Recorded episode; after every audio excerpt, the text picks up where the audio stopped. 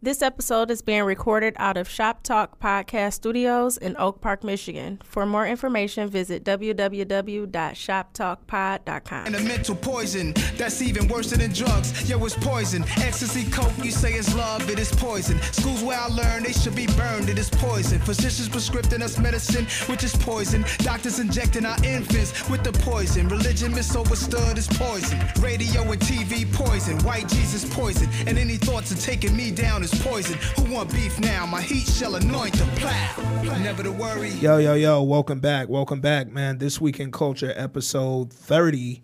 I'm your host, Ant Wood, aka Trinidad Ant, aka my DMs is closed. And I got my nigga with me, Jay. What up? What up, though? It's your man Jay Johnson. I need all new hoes to the DMs. I know. Oh, Whoa, shit. I gotta find that clip. Hey, that was the funniest. I need all new things to the DM. That nigga say right now, nigga. All new hoe. I need all new hoes to the DM. Dog, I don't want no new hoes in the DM, nigga. I'm so tired. Yo, fam, I am being borderline sexually harassed in the DM. Hashtag men too. Hashtag men too, yo. It ain't just Terry Crews that's getting assaulted. Y'all motherfuckers do not know how to take a no. I told this chick last night, nigga, I swear on earth, I'll show you the DM. I j- she hit me, start talking, you know, normal at first. Oh, I love your spread love post or whatever. I'm like, cool, I appreciate you. Then she kind of turned that corner, nigga. she hashtag spread legs. She boy. so I was like, yo, you know, I'm flattered and shit, but you know, I appreciate it, but thank you. No thanks. Thanks for no th- I'm a nice dude. You know what I'm saying? I ain't trying to hold you in nothing like that. You shot your shot. Cool, but you missed that motherfucker. Uh don't keep going. Spin the block. Yo. you know niggas be. We gotta spin the block. Yo, I'm letting it be known right now. Persistency don't work with me after I already said no. Like I don't keep shooting, please. Please. Like you ran out of bullets off the first one, nigga. James Harden ass niggas. Hey, bro, I'm like Russian roulette, nigga. It's one bullet in the chamber, nigga. When that bitch go off, it's dead. So please leave me alone. But uh, anyway, we are back. Shout out to uh, all the listeners, the audience, man. Everybody fucking with us. So so I do gotta say something, right? So Oh, go ahead. you know, we've been uh fucking with this podcast 30, 30 episodes. 30 episodes, man. Really 31 because two of them was the same. Well, yeah, facts, facts. So like 31 episodes, you know, I've been hosting everything through the website.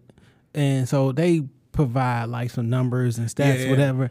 But I always had like a, a inkling that they weren't exactly most correct. accurate. yeah. So, you know, for episode 29, 29, yeah. I switched everything over to Anchor and um had everything redirected. So I hope y'all whoever y'all subscribe to, if y'all heard this shit, Yeah. it worked. Yeah, facts, big facts. and I actually looked at the actual numbers. Yeah. Like the new numbers just Yeah. from two days ago. Oh shit, I was underplaying us. Hey, man, y'all, y'all kind of fucking with us in the streets. I was underplaying us. Hey, Like, uh, man. Yeah. Nah, Jay texted me twice within the same hour. Like, oh shit, niggas is right. At, soon as we posted it, y'all was on it, man. Seven in the morning. I'm like, hey, this uh like this is a little bit more detailed than what I was receiving from Squarespace. So Yeah. shout out to Squarespace. Shout but, out, uh, shout out. Shout out to Yeah, Anchor too. and I, uh, to to homie that hit us on because somebody hit us on Facebook. Like, is it going to be up on ShopTalkPod.com? Oh, I sent them the link. Oh, bet that up. All right, so Jay already handled that. Uh, but shout out to Dog. We appreciate you listening. And um, shit, we appreciate all y'all, man. Everybody that's fucking with us, everybody that provides feedback, joins the group, subscribe, subscribe, subscribe, man. Please, uh, if you have an iPhone, go subscribe. And whatever you listen to us on, whatever platform. We'll be up on Spotify really soon. Hey, and when we on Spotify, subscribe to that too, man, because you know it'll make it a lot easier for y'all to get that alert as soon as it goes up. Yeah. And uh I just was looking through the iTunes, Apple, whatever, whatever. Yeah, yeah. Shout out to y'all that's been rating the show. Hey, man, them ratings is nice. They need help. So if you haven't rated, go in there. Click Yeah. that- Click, click that that whatever star you believe. I won't tell you what to click. Hey, go in there and rate it. Yeah, Uh, we we definitely need them highest stars. Fuck that. I'm gonna tell you, man. We need them highest stars.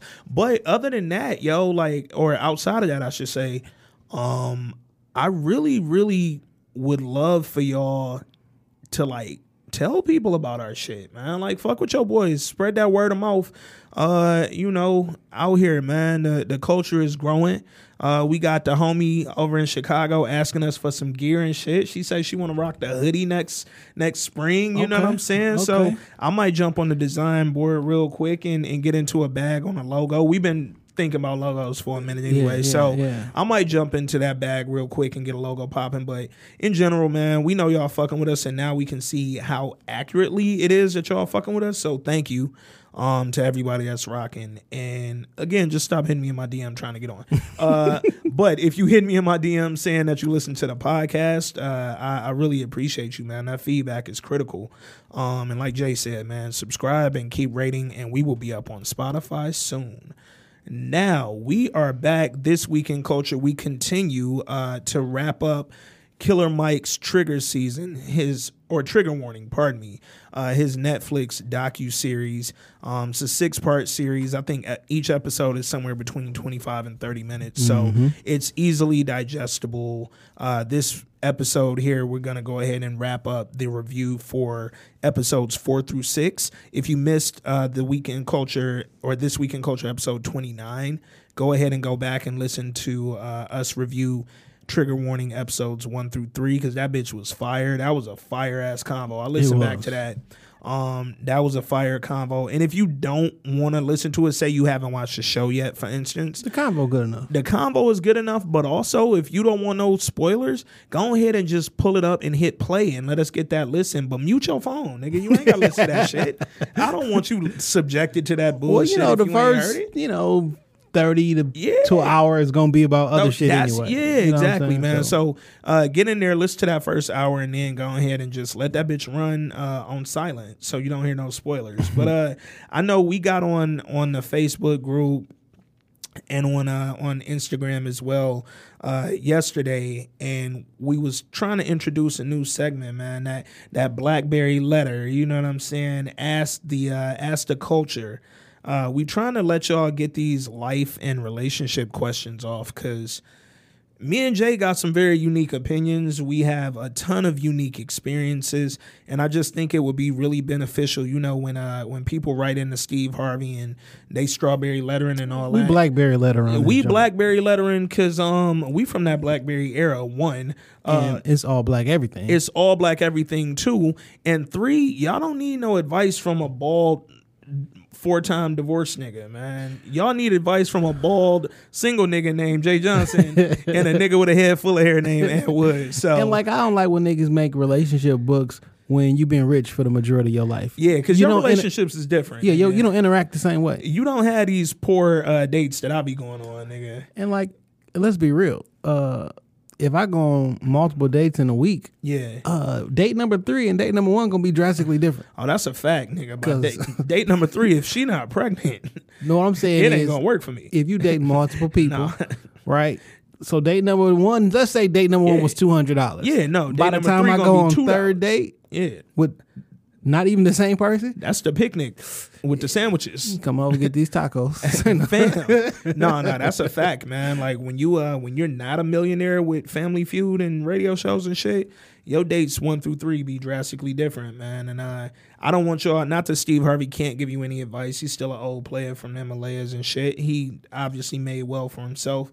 But I want y'all getting that real advice from two real ass niggas, man. And uh, I put that out there on the group, and at first it was moving kind of slow. Then I got hit with a litany of questions. So Okay, let's hear We it. gonna jump right in. I haven't heard these. Yeah, yeah. I didn't tell Jay about any of these because I thought, eh, why not? Um, so all right, the first one is from one of the homies on Facebook. I'm still, I'm gonna only say names of people that I really fuck with. I don't really know this chick like that, so I ain't gonna put her name out there. Uh, but she said, "Hey fellas, love y'all's plot." This is in the, uh, the this week in culture joint. No, she hit me in. Oh, I'm uh, about to say, damn, I don't look at that shit. Yeah, no, no, no, no, no. Like, No, I don't she- look at that shit at all. She hit me on so kind of odd. She hit me on my wall, which I forgot niggas had walls. Uh, pause. um, yeah, she hit me on my wall, and I screenshot the question and then deleted it because I'm like, fam, get the fuck off my wall. But uh, anyway, hey fellas, love y'all's podcast. Quick question about dating. Kind of ironic. We was just talking about that first date. If a woman took you to dinner and used, let's say, a Groupon towards the check, how would you feel, or would it not bother you? Me personally, Yeah, man, that would relieve my fucking stress. I'd have been, I'd have been one of those fam. because she cared about the amount of money that's being spent, not the experience, Yeah, yeah. but like, And I, the girl that wrote that on my wall, she actually stole that from another girl we mutually follow. Um, because this girl had posted it, but I'm gonna get the same answer that I gave on old girl's original post. Um, nigga, did we eat? Because if we ate, I don't give a fuck who paid for what. If we ate and didn't go to jail for running out that bitch, like, fam, if I'm not paying for it, I don't care how I got Damn, paid. you took me out. And that's the thing. I'm appreciative of as fuck of free shit. Like if you feed me for free, Thanks. I, I'm not finna. Oh, she used a Groupon. Like that's low key, ladies. If you dating a nigga and he say, "Oh, you used a Groupon," you a broke hoe or some shit. I don't know what the fuck that nigga might say. He trash nigga. That nigga probably gay. Uh, I don't know. He don't want you, man. Cause I mean, I'm perfectly like, I, I'm so good with a Groupon date, fam. it's just like I don't like being taken advantage of, right? Facts, facts. So like when I go to a club and I don't want to buy a bottle, is because I don't feel like paying four hundred dollars for some shit that costs forty dollars. Literally. and I know it costs forty dollars. Literally. because I buy one of these bitches every weekend for Every. Friday, nigga. So you know what I'm saying? Like, so it's not that like I couldn't. Yeah. Like, yeah, we can pay full prices, but like if I plan on going to this restaurant Yeah. and I can pay half the amount of money legally, Yeah. like ain't no trickery involved. Like, Yeah. why would I choose to spend more money just because? And here's my thing too, man. Kind of goes to something Jay and I mentioned uh, on the last episode. Like, black businesses are known for being subjected to niggas asking for discounts. And, Facts. You know what I'm saying? Like whether you got a t-shirt business, a restaurant, catering company, whatever the fuck you do, niggas is asking for a discount on your black ass product and service, and they don't give a fuck that you're an entrepreneur and that you started up out your own pocket. They don't care about none of that shit. Niggas will ask you, and them same niggas that ask for a discount Be mad when you don't pay full price. trying to to clown man. you for not paying Eddie V's full price when you had a Groupon that could have got you 25% off Eddie V's. Yo, Y'all don't go to restaurant week. Fam, I love restaurant week. The fuck? I am a restaurant week fiend, nigga. Yo, you know what I hate? I don't like when you take a chick to restaurant week and she order off the non-restaurant week menu. Like, fam, you know why we here? that's not why I brought you here. You know they got mad options on this bitch, and you went completely to the inside of the menu, as if that restaurant week boy wasn't right on the front. like you. You know why we here? Like, why you even open that menu? I hate it. Oh my god. Anyway, uh, to answer the question, man, I wouldn't give a fuck if a girl used a Groupon on a date that she took me on. This I'ma the first date? it. First, third, or fifth, I don't give a fuck. I'm just wondering. Eh, now, if a girl took me out on our first date and paid, I'm more concerned with my life at that point Yeah. because I probably wouldn't let that happen. I don't really want to set that precedent. yeah, don't Though pay for me. we should be equals. Yeah, no, we should, but at the And same time, shit. like, like I ain't no little bitch. You know what I'm saying? Like, you ain't just gonna pay for that first date. Oh, now I'm one of your hosts. Yeah, like now she grabbed my dick all aggressive and shit. you Shit. I'm Terry Crews in this. yeah, like, all right, relax, shorty. But uh, nah, man, don't. If you take me out on a date with a Groupon and I say anything other than thank you, smack me in the fucking face, man, because I appreciate you. Um, the homie Shay Jones, just a homie in the group, she had a great, uh, more serious question. We can go on and get to that. okay. Uh, she said, um, "You guys talk about your parents' marriages and relationships a lot, and I love the stories about young black love. Do you all consider yourselves at an advantage with relationships because you did have both parents?" I only asked that because I heard Jason mention girls not knowing their dads behaving a certain way. So basically, if a person had two loving parents, do you think that correlates to them doing the right thing, or is it still up to the person? Man, that is a excellent, multifaceted Yeah, question. no, it's layered like a motherfucker, ain't it? Um, I've asked myself that question recently Okay. because I do not know if it's a good thing or Yeah. a bad thing. Right? Yeah. I mean, generally speaking, I appreciate my parents' relationship and what it was. Yeah. and I find myself looking for that. Yeah. But that just theirs. Like I can't take that and try And to attach it to every yeah. single thing. So it's like, damn, am I looking for the wrong? Like, um, am I? Do I got like a fake? Not fake because I've seen it happen before, but like, do I have this? Like sort of like a false sense Yeah, of, of how what things that should look work. like. Yeah. Now I've definitely been in long relationships uh, with people who you know didn't come from a two parent home. They just Yeah. had loving people, and things worked out. Um, there are differences and stuff that you notice, but like anything worth having, you should like trying to work at it. And each relationship is gonna be different, man. Yeah. But I think it, it plays a part. I don't know it should if it should be the determining factor though. And I agree with that. I remember the first time, and this is no bullshit, no cap. Uh, first time I ever went on a date with a girl that had both parents, like a serious date. I was 18. Like it took me. I'd been fucking with chicks forever. You know what I'm saying? Like, but I was mm. 18 when I first took a girl out on a real date. Who like I walked in and I met her mom and her dad when I picked her up. Mm. That was it. Kind of blew my mind. One because I've always been used to moms because I mm. dated a lot of women with only their mom. So when I met her dad, it was two problems. First problem was that nigga was the cops. You the ops, nigga. If you the police, He the real life police. He was the real life police. Likewise, So when I first met that nigga, off top we got a problem because he had that real like police sort of intimidation to him, like trying to eh, with me. I get it. I'm coming to pick up your daughter, all that. But he was trying to. He was hitting me with that police shit. So look, I had a similar but opposite. So the girl I was dating, like my my first girlfriend, so to speak, like high school. Okay. You meet the parents, whatever. Yeah. She lived with her mom and her stepfather, Okay. but her father was still in her life. Got you. Her father was a police officer. Okay. Stepfather, white hunter. right. And So you they know, shoot in their house. uh hunting, you know what I'm saying? Yeah. Cool guy though. Yeah. Like, still my nigga to this day. okay. Um, Shout out to so white people. when you shake the hand or whatever, like that was a that was important, right? Yeah, So yeah, because he turned yeah. like now this the kind because she he he hold her ex, I guess, because Yeah. I guess he didn't have a, a firm handshake. Yeah. So he he immediately told her like this guy, Yeah. but the intimidation factor came from the uncles, right? Because Oh, shit. father yeah. police officer, other side of the family uncles all in the streets. Got you. Like nigga put me in the car and shit, right? Took me in the car and uh you know how niggas try to get you to talk and shit about your about your about my niece or whatever. Yeah. So nigga in the car and like he hit the gas. We like on Warren Oh shit. and uh Warren and like Westwood area okay. and we going towards Dre Road. So we got a pass like Sawyer, Tireman, all Uh-huh. these streets. He hit the floor. He floored it and never stopped at a stop sign or the corner. This nigga. Like we was going through Tireman, fam. And there's so many over there. Nigga, I just was over there the other day. like, like it's so many streets. We Yeah, just dog. It was it was different. I uh I didn't. He ain't shake me up, even though I was Yeah. a kid, and I should have been shook up. yeah. But I was But like, niggas ain't never. And that's the thing. Like real niggas ain't gonna fold in that shit. Cause I know what this is, man. Like when I met old girl's pops, um, the nigga literally introduced himself to me by pulling out his badge, and I was like, I literally said, "It's a quote." I was like, "What you want me to read that?" Cause I ain't really. He was holding it like he wanted me to read his name off the motherfucker. I'm like, nigga, I, your last name is hers. The fuck, and I barely know her shit. But the second problem was my license was suspended when I went to scoop her up. So the nigga literally asked me, he was like, you know, where y'all going? I was like, I don't know, probably to the movies. We was going to the hotel, uh, which he ain't need to know. Because I had a room literally directly across the street from their house uh, in Southfield, but shout out to me. Um, and he was like, where y'all going after the movie? Who's driving? Da da da. And I was like, I'm driving. He was like, Oh, okay. Do you have an active license? I was like, Yeah, I got a license. And that nigga was like, Oh, you mind if I just take a look at it real quick? You know, I love to, you know, know who's driving my daughter around and blah blah blah. So I pulled that bitch out. If your license ever been suspended, you know it's a big ass hole in that Facts. motherfucker.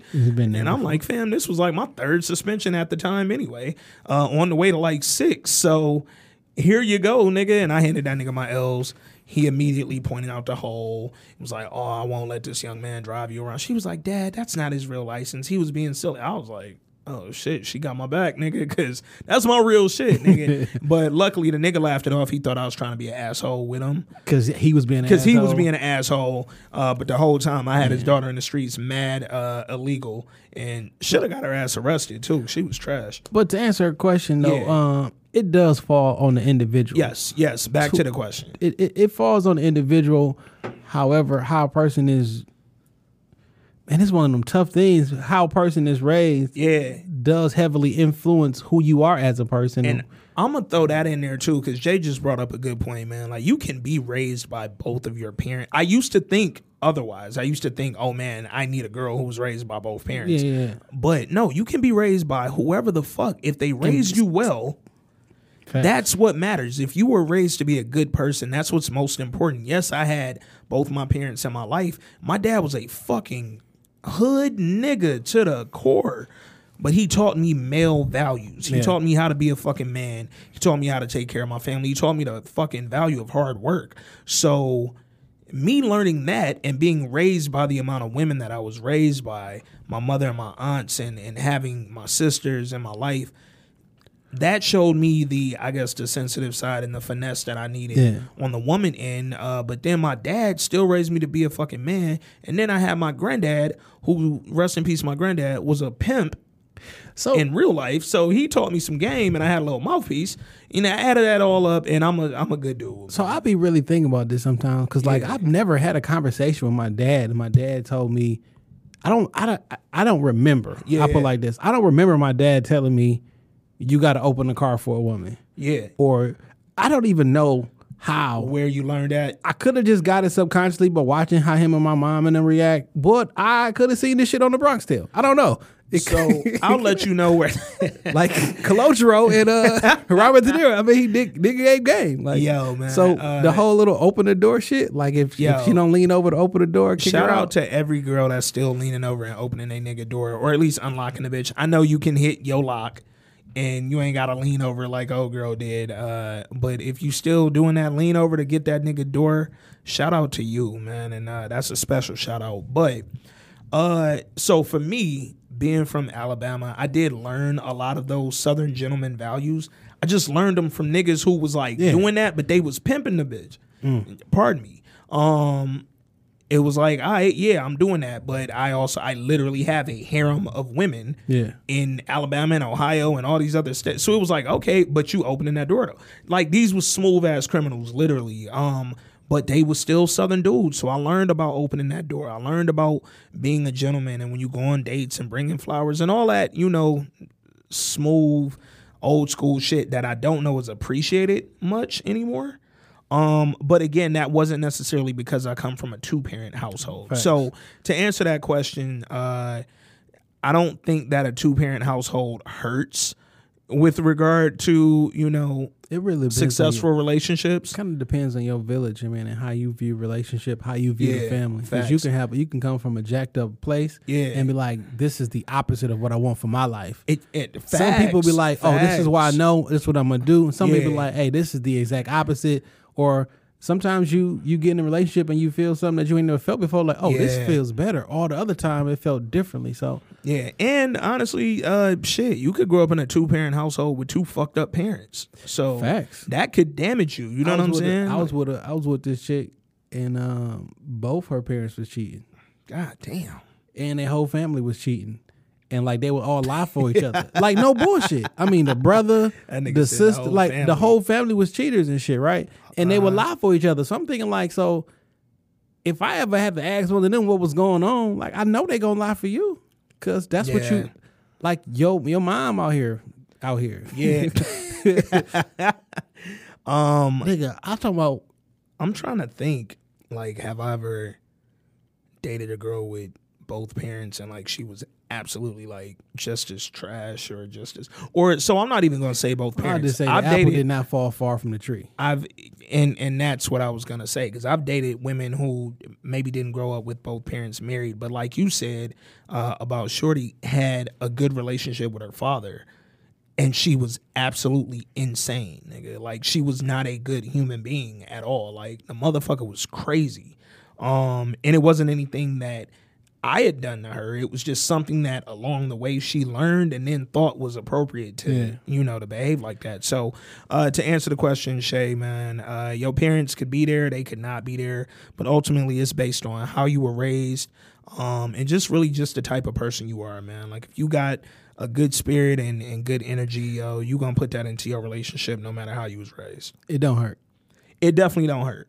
No, and it, It does, and in, in, in this in in certain environments, it does say a lot about the bond of two people who choose to stay together yeah, through all the different stuff. If long as that's not like a violent or toxic situation. Yeah, and um, it also so I guess just to kind of speak a little bit more directly to my experience with my parents. Um, my parents have been together since they were in the third and fourth grade. My mom was in the third, my pops in the fourth.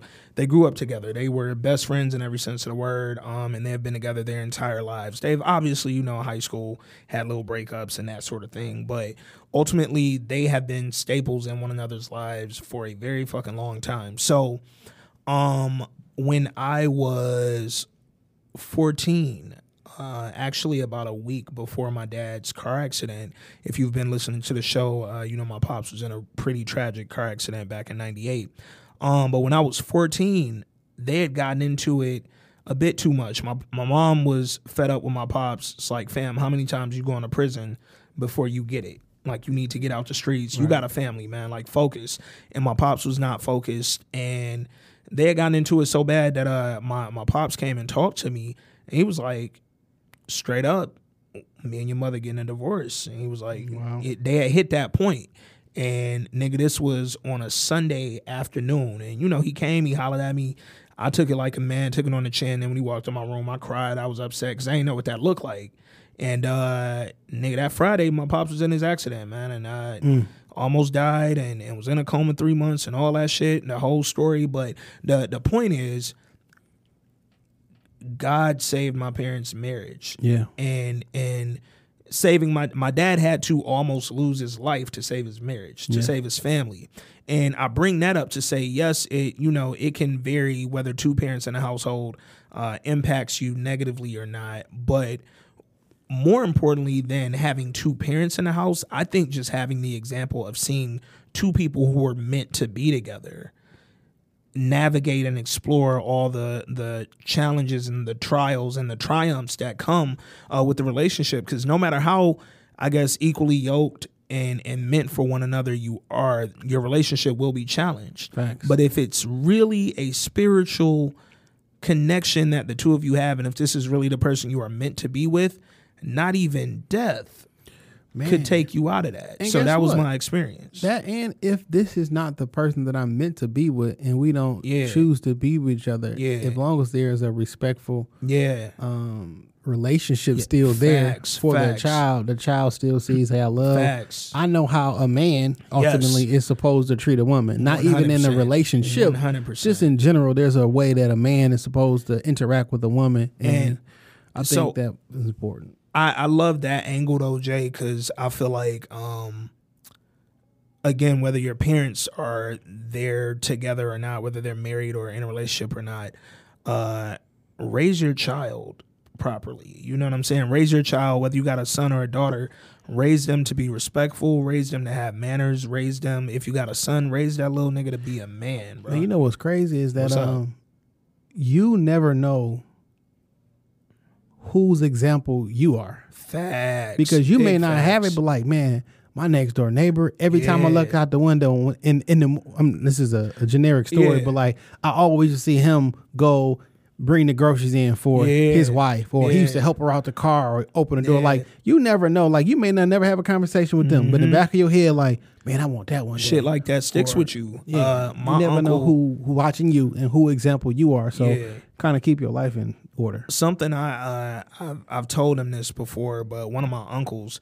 uh, my uncle Mike, something he does for my aunt Tracy and their two daughters every Sunday. Well, his daughters don't live there no more. My little cousins have grown up and moved out, but when they did live there, uh, every Sunday halftime of the NFL game or halftime of whatever basketball game might be on, depending on the season we was in he'll go ahead and grab all three of their keys to their three cars and he would take my aunt's car to the gas station fill it up for the week come back take my little cousin morgan car fill it up for the week come back take my cousin courtney car fill hers up for the week and then he'll go fill his truck up at the end of all that shit. But it was a player move that I, I lived with them when I first moved to Atlanta for about a month, and I saw him do that every week. And I remember asking my cousin, like, Uncle Mike always do that shit? She was like, he has literally been doing that our whole life since we was driving. Like since my mom's, I can remember her driving. Like when they got separate cars, every Sunday he filled her truck up for the week. Every Sunday he filled our shit, and it was just it was a player move. To Jay's point, you never know who watching, cause he ain't know I was peeping him do that. But now that's like something that I'm like, dog, I, can't wait to do that for my wife and my kids. you know what I'm and, saying? And I don't know if anybody ever had a conversation with asking why he does that because Yeah. With the reason that we think he does that Yeah. and the reason he does it could be totally different. Could be things. totally different. But I'm he like, he could have seen a bad incident with a young lady at a gas station. Like, you know what? If I feel like cars at the beginning of the week, they don't got no reason to hang out here. They don't or it could that. be Yeah. it could be a litany of different Yeah, things. Absolutely, man. He from uh he born and raised in Newnan, Georgia, and he got a giant family of southern ass folks in Yeah. there. So he could have easily just been taught that, but because he's the youngest of like twelve niggas, so it's like he could have been taught that. But like Jay said, he could have seen an incident that was concerning and been like, I'm never letting my wife and daughters be involved in no shit like this. And that's respectable. That's respectable, man. So either way, yo, be mindful of what you're doing, man, because you never know who's looking at you, and you never know the example that you might be setting for somebody. But you don't need both parents to know how to have respect. You don't need both parents to know how to treat somebody well. If you care about somebody, treat them the way you feel about them, man. Like it's that simple, yo. If you don't care about them, don't fuck with them. Stay out their life, man. Don't don't fuck with their energy. Uh, great question though, Shay. I really appreciate that shit. Uh, all right, we got one more on the relationship end of things. One of my homies sent me this on the gram. he said, I'd love to get a feeling for how y'all feel about this meme. So the meme is actually a tweet. Uh, and in the tweet, this young lady posted, I love my black men, but y'all dead ass do not be having our back like we be having y'all shit and then the I guess the screenshot he sent the person that he screenshotted from her caption was all facts. Y'all don't love us like we love y'all. So my man said I'd love to get y'all views on how you feel about that meme. So do you feel like we What don't love black women like they love us? Without Joe, just my surface answer, Yeah. that's absolutely true.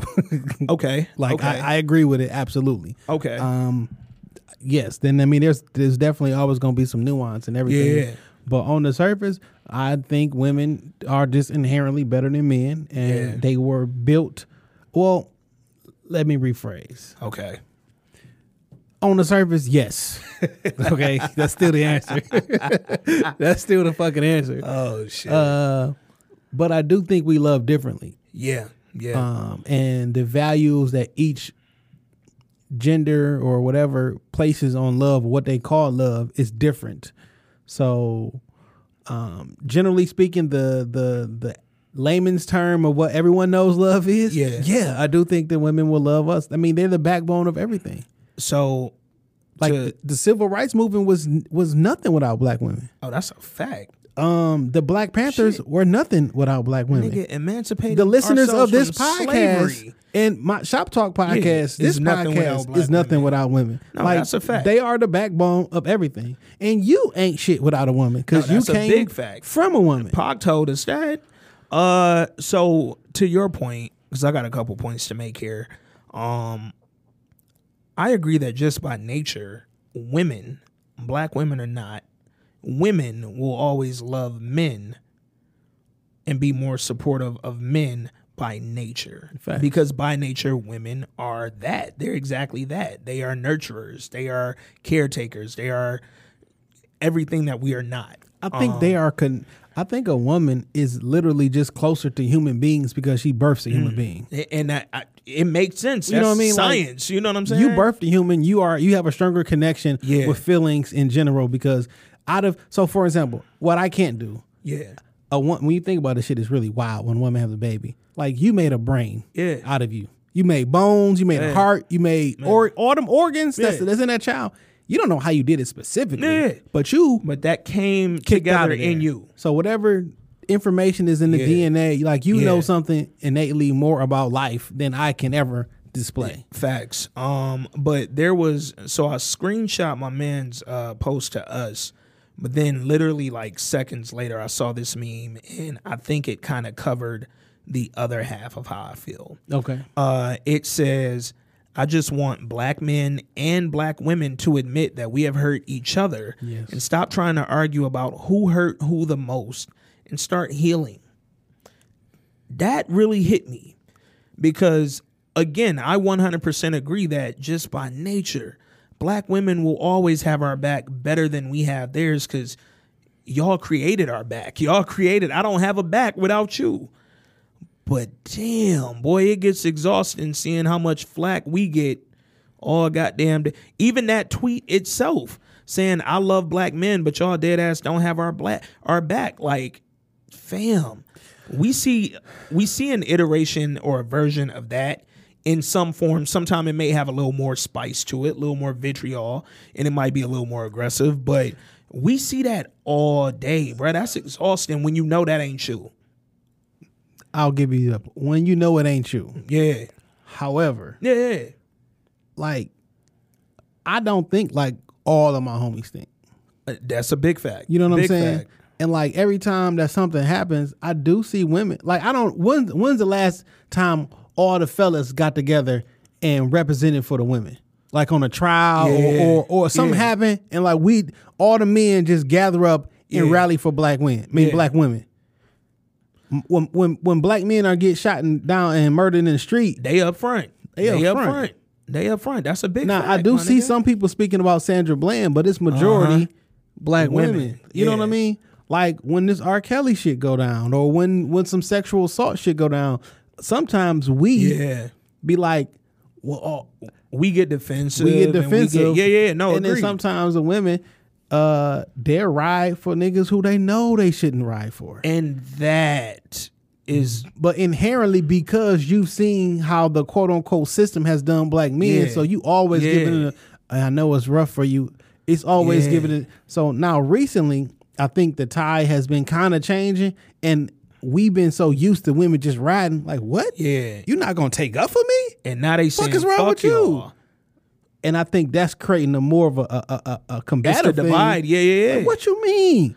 Don't you? Didn't you? One thousand percent. I'm a bro. man. I said something going wrong with me.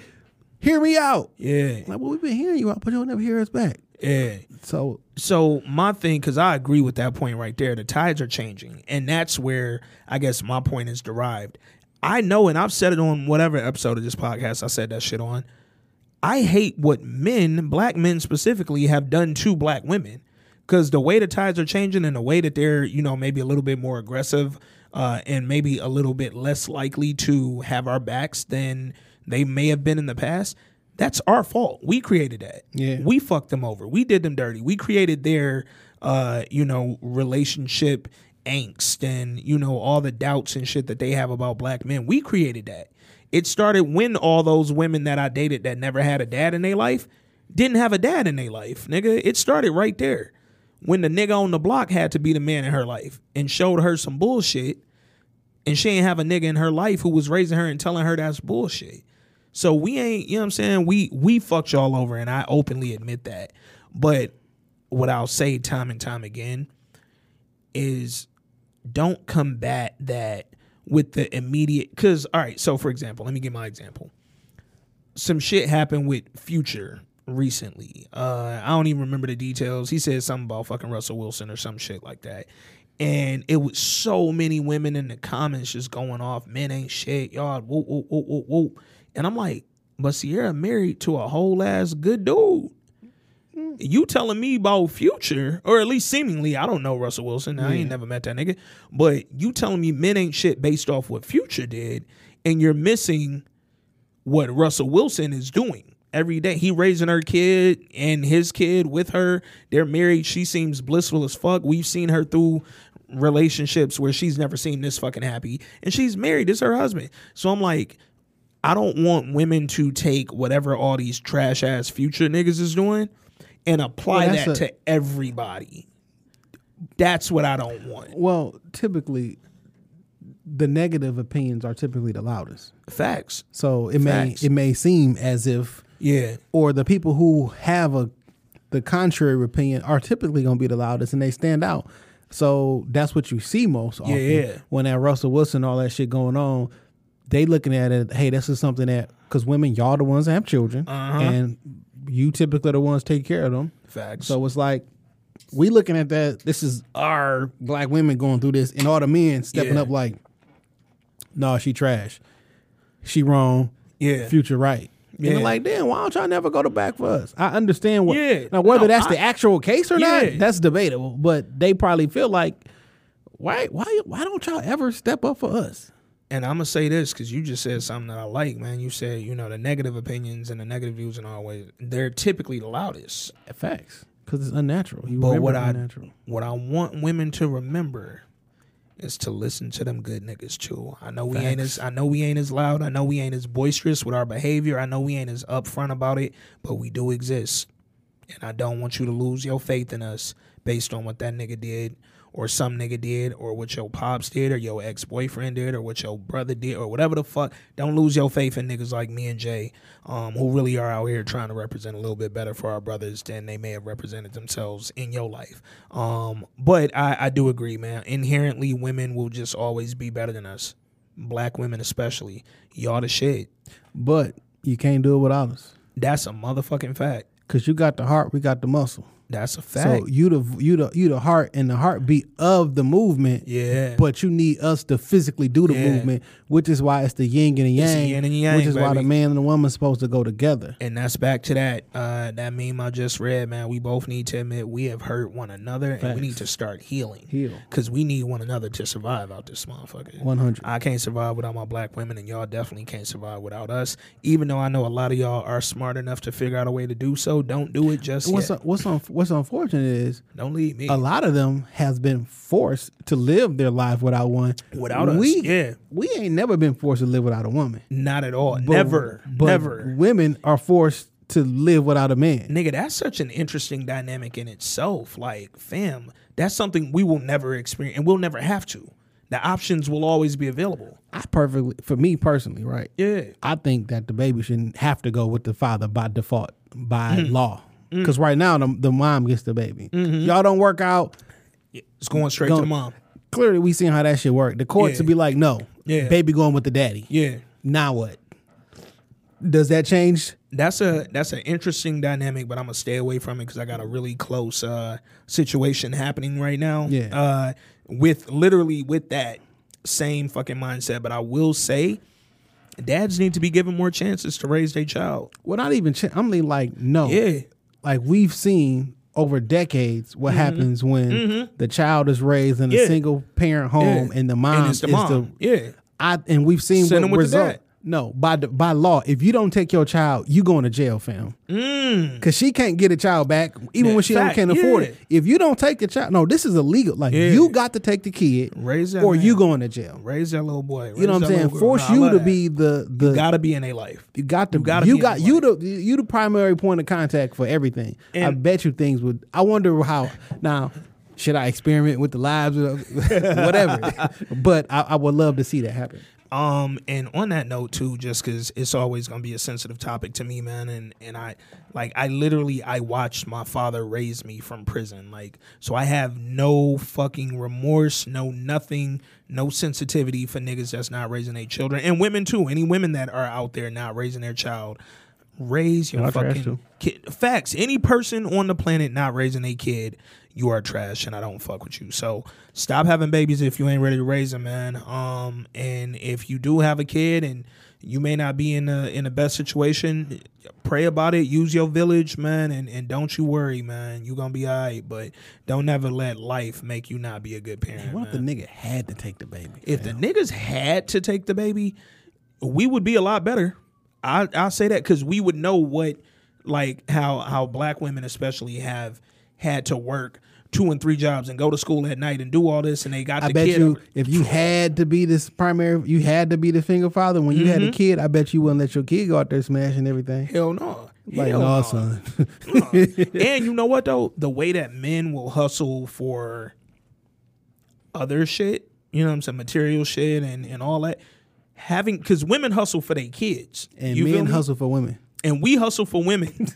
no, and that's a big fact. But if we had to hustle for our children, oh, we would be a lot closer to women than we are, bro. That's a hell of a fucking topic, man. Um. Oh, one last thing too. The uh, the just kind of on that same note, women's I guess perception of of men. I really, really, and I want men to stop doing this with women too. I want everybody to stop doing this. Black men, uh, black women, everybody relax. Stop letting social media and the 24 hour news feed of what's happening among celebrities dictate how you So view everybody else, fam. Like, So because when you do that, Mm-hmm. because memes and theoretical Mm. conversations that are talked about on podcasts and on TV shows Yeah. or things you see in scripted reality shows, Yeah. not like a true life event.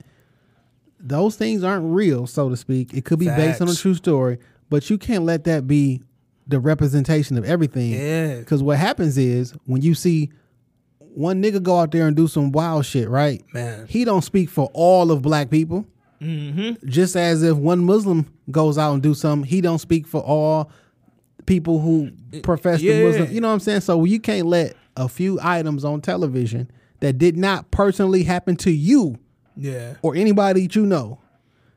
That's not. It's not real. Like, Yeah. Now I this this celebrity driven life that we currently live thanks to social media and that that 24 hour uh celebrity news feed that we have via the internet and via our phones um it's not real. It's not real and what you see is not what's reality. It's not your reality. I know it may consume a lot of your life because we are on our phones like that, but it's not your reality. So stop letting that determine how you see black women. Stop letting that determine how you see black men. We are not all uh, that way, man. There are for every again, I'm gonna just I'm gonna hit that nigga just because he was recently uh, in the news. But for every nigga that you might think is a future, it's 25 regular dudes who don't act like that and who don't do none of that shit. Like it, we just, it's way more of us than it is them. So stop letting these celebs uh, turn your mind into mush, man. But anyway, great question, yo, and uh, that's that's it, man. That's what we got on the uh, on the the BlackBerry letter, man. Ask the culture. We appreciate everybody that submitted questions. Uh, if you got additional questions that you want to ask, topics that you want to talk about, it ain't just got to be relationships and men and women shit. We up here to talk about life, man. Me and Jay got some interesting lives, and uh, we would love to give you all our our feedback on whatever you might have going on in yours. So hit us up on this week in culture uh, on the Facebook page and This Week in Culture on the Instagram. If you got our personal Instagrams, J Johnson three one three Trinidad Ant, hit us there. If you got our numbers, shoot the text. Any questions y'all got, we will happily try to tackle it, and at the very least, just give y'all our opinions on the matter. Uh, now, before we jump into episodes four through six of Killer Mike's trigger warning, I did want to touch on a couple of news pieces. First of all, I wanted to bring this up here just to America's so fucking annoying, dog. I hate this country sometimes. So, uh, Congressman Peter Welch, did you hear what this nigga said? Uh. uh Peter Welch, uh, a representative, uh, Republican congressman, he tweeted, "Never in the history of this country has it been legal to make people work for free. Never? But that's what's happening to federal employees. This can never happen again." Peter Welch, I think you missed about about what about two hundred fifty some years of uh About four hundred years. I mean, that was just a start. You know what I'm saying? He he missed a lot of oppression out this motherfucker. He missed a lot of free labor out this motherfucker I think this whole country was built on the backs of free labor. I don't know if he read that. Free labor from us. Mm-hmm. Um, the Chinaman. Uh huh. I, I, I took that from a rap. The Chinaman built a railroad. The Indians saved the Pilgrims, and then returned the Pilgrims killed them. I mean, What like, was uh Lupe Fiasco? Yo, if you never heard Lupe Fiasco's, what was that joint called? America or yeah, um, on the first album, on the Food and Liquor album, Lupe got a American joint on there. Terrorist. American Terrorist. Go listen to that. That'll break down really quickly and really fucking lyrically how much America give the has black man thrived. gun, give the red man liquor. Liquor. Black man, Fool, red man, Man, or nigga. not, red man, fool, black man, nigga. Lupe was going. That's one of my favorite songs of all time, Facts. dog. That song is fucking ignorant, like because it's so give good. yellow Good man ignorant. pan, make him pull rope. I mean, gold from river. Yeah, dog. Man, Lupe was snapping on that shit. American bro. terrorist. American Terrorist on Lupe Fiasco's Food and Liquor. Shout out to Lupe. Um, but that'll give you some very digestible bars, Peter Welch, on how much free labor has benefited uh, this country. So it did not just start with the federal employees who are not currently working and who've been out of work for five weeks now.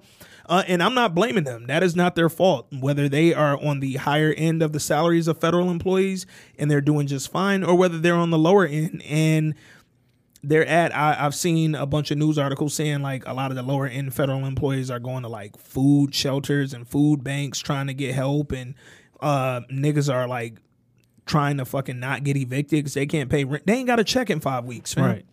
So no matter what end that you're on, whether you're rich or whether you're not, if you are a federal employee and you are not working or not being paid for your work, uh, but you're still forced to go, God bless you, man. This is not your fault, and I hate that it's happening to you. But Peter Welch, this shit happened for 400 motherfucking years, and then some. Because we had plenty of years where we was getting paid less than nothing after slavery. You know what I'm saying? Like we yeah, we was still out here. Niggas mm-hmm. thought because they was putting us in the raggedy ass shack in the back of the house that we should have been grateful and thankful for the work that we was doing, man. So Peter Welch, you was a goddamn fool. Uh, I know you a congressman and all that shit, but you sound stupid as fuck. Um, All right, man. Let's get to this trigger warning shit. Man. trigger warning, man. Episodes four through six. So did you catch up on them, boys? I did. All right, man. Off top, before we get into the details, how you felt about it Uh, compared to, I guess, the first three?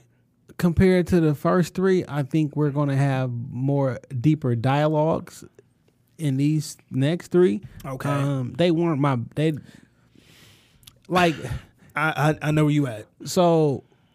I am so I was struggling with these right. Okay. Not watching them, but just thinking like Killer Yeah. Mike's he a he's a very intelligent person. Facts. and uh they were created literally for the conversation and for to get you to think about certain things Mm-hmm. and i'm pretty sure we're going to talk about it's got Yeah, it, it served its purpose i put The like that the entire series, even with you know maybe parts or whatever that I wasn't a fan of. Again, the conversation uh, and the themes because to some of be these discussed. to be perfectly honest out of these six some, out of these six shows some of these were my trigger Yeah, yeah.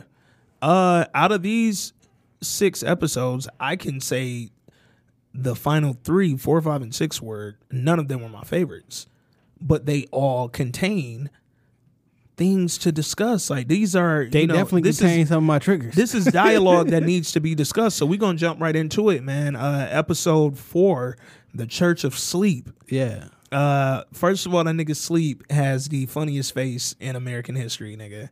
That nigga face did not fucking move, dog. Yo, if you have watched this shit, I promise you, if you just want to laugh and be in a better mood for like a minute, Yeah. just pull up that nigga Sleep face on your phone real quick. That shit is phenomenal, dog.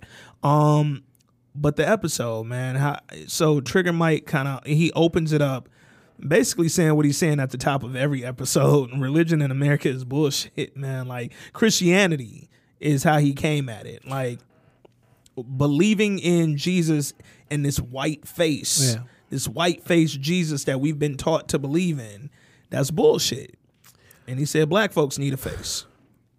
And we need a we need a oh, what did he say? Black people need a messiah that looks like us that looks like us. We need a messiah that looks like us. Listen, man. I'm not a proponent of white Jesus. No, not at all. Like in Not real life. I'm not a proponent for white Jesus. However, we know Jesus wasn't white. And that so It, it said in the book, right? to my point to so that it's point. like, so if if you're gonna go on this stand mm-hmm. against the white, like fam, you you talking about the white folks then who got Yeah. the white Yeah. pictures up. Yeah. So in your church, go replace the white Jesus with a black Jesus. End the story. Read your little And Ten Commandments and shut the fuck up about it. Like, so which one of these Ten Commandments you think is wrong? Like, which one of these that don't fit your lifestyle? Is it don't kill, don't steal, don't cover Yeah. your neighbor's things, your neighbor wife? Like, you can't tell me which one of the ten basic tenets that you got a problem life. with. What you actually have a problem with are human beings Yeah. and the flawed nature of humans who are in power. Mm. And your issue isn't with Christianity, it's with people in positions of power who use that power to their benefit. Mm-hmm. And what I think happened in this episode is exactly Killer Mike did exactly what he hates about religion. He did that did it shit. to create the Church of Sleep. Like- he literally did it. You wanted to create something that benefited you and your people. Mm-hmm. So you created a whole new church. Mhm. You you gathered people together. Well, them white folks created something for them and they people. Yeah. To make it more digestible Yeah. for white people. So it was a couple things. He was like, I can make you a religion. but I'm not making you an idol to be worshiped to let people down. I'm just making you um I'm saying holy holiness live in this man and I want you to see this. So you can go home, look in the mirror and say it's on me.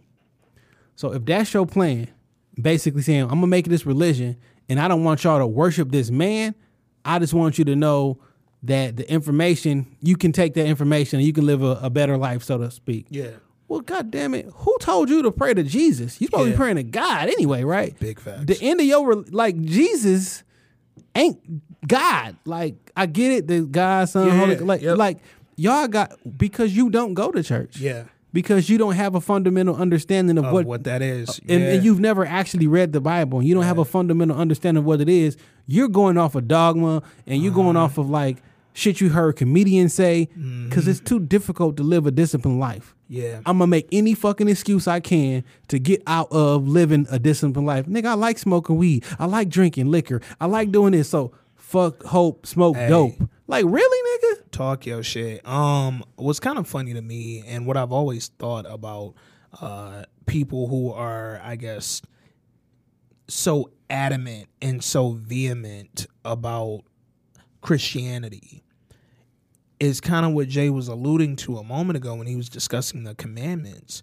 What is it exactly that they're telling you to do that you have so much against?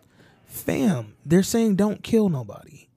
And what people are so wild is like so the Bible, Yeah. whether you believe that shit let me rephrase. So the Bible, whether you believe it to be mm-hmm. literal Mm-hmm. or a book written allegory with a bunch of stories to help you get to a certain place. Yeah. While I'm telling you the story, if something bad happens in the story, stop saying they did this in the Bible. Yeah. Like that don't make it right. Yeah. If I told you about the presidential election Yeah. and what like years in the future, I tell you about the president presidential election and what Donald Trump did or whatever. I'm not condoning what Donald Trump did. I'm telling you the story. I got to tell you what ba- what bad happened Yeah. and then the outcome of that. don't that's- read the first chapter and don't like come on, fam. And and again, that's my point, man. Like, what is it in the Bible? What is it? Uh, what proponent of Christianity, uh, or I guess what principle uh, within Christianity is it that makes you like so mad? Because, fam, it's literally, again, whether literally to Jay's point, whether you believe it's true one hundred percent fact when you read that Bible, or whether you believe that entire thing is allegorical, fam, they just telling you to live a disciplined, holy, happy life. They telling you to pray to God. Like, I don't see anything wrong with any of that. And I'm not saying that just as a Christian. I'm just saying it as a human being. Like, yo, if I pick up a book and I read that book for motivation and I then get motivated, then that book served its purpose, nigga. Like, so when you pick up the Bible and the Bible tells you, thou shalt not kill, thou shalt honor thy mother and thy father, fam, Why you got a problem with that? you mad that I honor my mother and my father? because you know I'm all black everything. So Big facts. If, I take a look at the 42 negative confessions or the 42 laws of Maat, mm-hmm. it's the Ten Commandments on steroids. Yeah. Like it's well, the Ten Commandments. If you want to be real, come out of that. Yeah. So like, I, you don't like these ten? Well, here go another 32 that you shouldn't do, fam. But like, he out there with a, a sign that says weed, women, and drugs. no, re- weed, women, alcohol. Yeah. Fuck hope, do dope. Like, is that the like? So, but I don't really think that this is his philosophy, so to speak. Yeah. I'm thinking. Have you ever seen a movie called uh, um, The Invention of Lying? Yes. Yep. Man, that shit was That so. was a good movie. it was so. It That was, was, a a really good movie. it was so deep that people didn't realize how deep it was though. So if y'all haven't heard about the invention line, it was Ricky Gervais, Yeah. and he existed in a time frame where there was no such thing as a lie. Yep. Everything that anybody ever said was the hundred percent truth. He, however, worked in the movie theaters, Mm-hmm. and the movie theaters are different because everything has to be the truth. It was really reading out of a, mis- uh, a history book. Yeah. and he had the Black Plague Yep. aka your job sucks no one comes so power goes out he goes to the bank he's trying to get some money out for rent rent like 850 he only got like 400 in the bank power go out he like damn my power went out how much money did you have? I'll just give it to you. And he was like, uh, I had eight hundred dollars. Yeah. Then the power comes back on, Boom. And they was like, ho, ho, the manager guy, like, hey, this guy just said we owed him eight hundred dollars. The computer says four hundred. Like, what, what what's going on? He like, well, the computer must be wrong. Give him the money, the money. Mm-hmm. And like, he was the first time he lied or whatever, Yeah. right? So he started trying this shit out. He didn't know what the fuck was going on. He had a bar. He was like, hey, I'm a black guy. He's like, hey, we always knew you. Da-da-da, You black. Like, what's your name? My name's Paul. Hey, hey. No, my name's not Paul. He just testing this shit out. Yeah. So at the same time, his mom is slick. And she about to die or whatever, right? Yeah. So he go talk to her while she in the hospital and he trying to make her feel good. He's like, look, ma, after you die, you're gonna go, you're gonna live in a big mansion, you're gonna see all your friends there. He's just trying to give her some hope and Yeah. everything. She passed away. She's like, Oh wow, thanks. I thought I was gonna die. I live in the land of nothingness. Yeah. Um, she passed away. Boom. He turns around. It's two doctors sitting right behind him. They're like, "Damn, this nigga knows something about what happened to you after you die." Next morning, he wake up. CNN's at his door. Yeah. You know what I'm saying? So he comes out. Um, he write a bunch of stuff on two pizza boxes and put them in the air like it's the Ten Commandments. He was like, "So tell me what God thinks or whatever, Yeah, whatever." The man yeah. upstairs, he's like, "It's a man upstairs. He decides who lives and who dies. He just making this shit up as he Mm-hmm, go along." And they like, "So you mean it was the man upstairs who gave my dad cancer?" He was like, "Well, technically, like, well, fuck the man upstairs." You know what I'm saying? so then he was like, "No, no." Long story short, Yeah. like he made a religion Yeah. and like I think that's what they was trying to say. You know what I'm saying in that in that movie. Here, like Killer Mike just got together and did that. What he really did was make a cult Facts. because all Facts. these people that was on there was not stable in the mind. because it was that's a fact but it was also uh, in the in the vein of a cult it was come believe what i say you should believe Yeah. it was not come believe the truth it was not come believe it's come believe what i believe because what you currently believe i don't agree with so if you want to fuck with a nigga that says Then try to bring Creflo into it. boy Hey, which i thought was funny because i i don't rock with creflo but I don't either. That But nigga he was like he had a moment i appreciate him He kept getting. He was like, "No, fam. Like Mm-hmm. you keep talking about that outside stuff. Your issue is that you ain't right within yourself." yeah yeah yeah and whatever. And he was like, "You don't get on board with us." No, what I thought was interesting that you only went to the black preacher, facts and when he said he went down with it, you said we gonna go against him. yeah No, don't go against him. Go Yeah. against Joe Osteen. Go Yeah. against whoever if that's what you want. Yeah, and I I think going back to your earlier point, this literally could have been an episode of him visiting uh black churches all over Atlanta and, And all over the, to change the and representation. saying, "Yo, Jesus skin of bronze and hair of change that picture. Don't have white G. If that was the picture that was represented Yeah. in that church, if it wasn't, uh." Then saying, "Hey, this is a great church," like something like again, but the ideology of Christianity never like he didn't need to go against that to make the point he was making like because ultimately to say that we need a black messiah who looks like us or a messiah who looks like one us we already if have if, one if if this is the book that you believe in, Yes, yes. and that's what you hold your faith in, then you then already you already one. have one so now you should be smart enough to not let these white folks use that information against you Facts. to better they plan. If you mm-hmm. got the you can read now, you read the book, you know what's right, what's not. You should know when you get manipulated. Then that's if you choose to be manipulated by yeah big facts what you want me to do. Um, but any, I, I thought the episode was. So my my issue with, and it wasn't with just this episode, but really four through six, I think they tackled bigger issues than the first three, but they handled them more satirical. Like you can't take they they handled them all the same way. Yeah, but yeah. this needs a little bit more nuance and Yeah, and or it needs somebody who because Killer Mike ain't never really been You not really versed in what you're discussing, the way that you're trying to convince me you're discussing it, and you can't fool a nigga that know. and what you it seemed like you just trying to get people on your scene on your time on your side Yeah. versus provide them information because ultimately what you ended up doing the book of sleep you had them niggas meditate mm-hmm.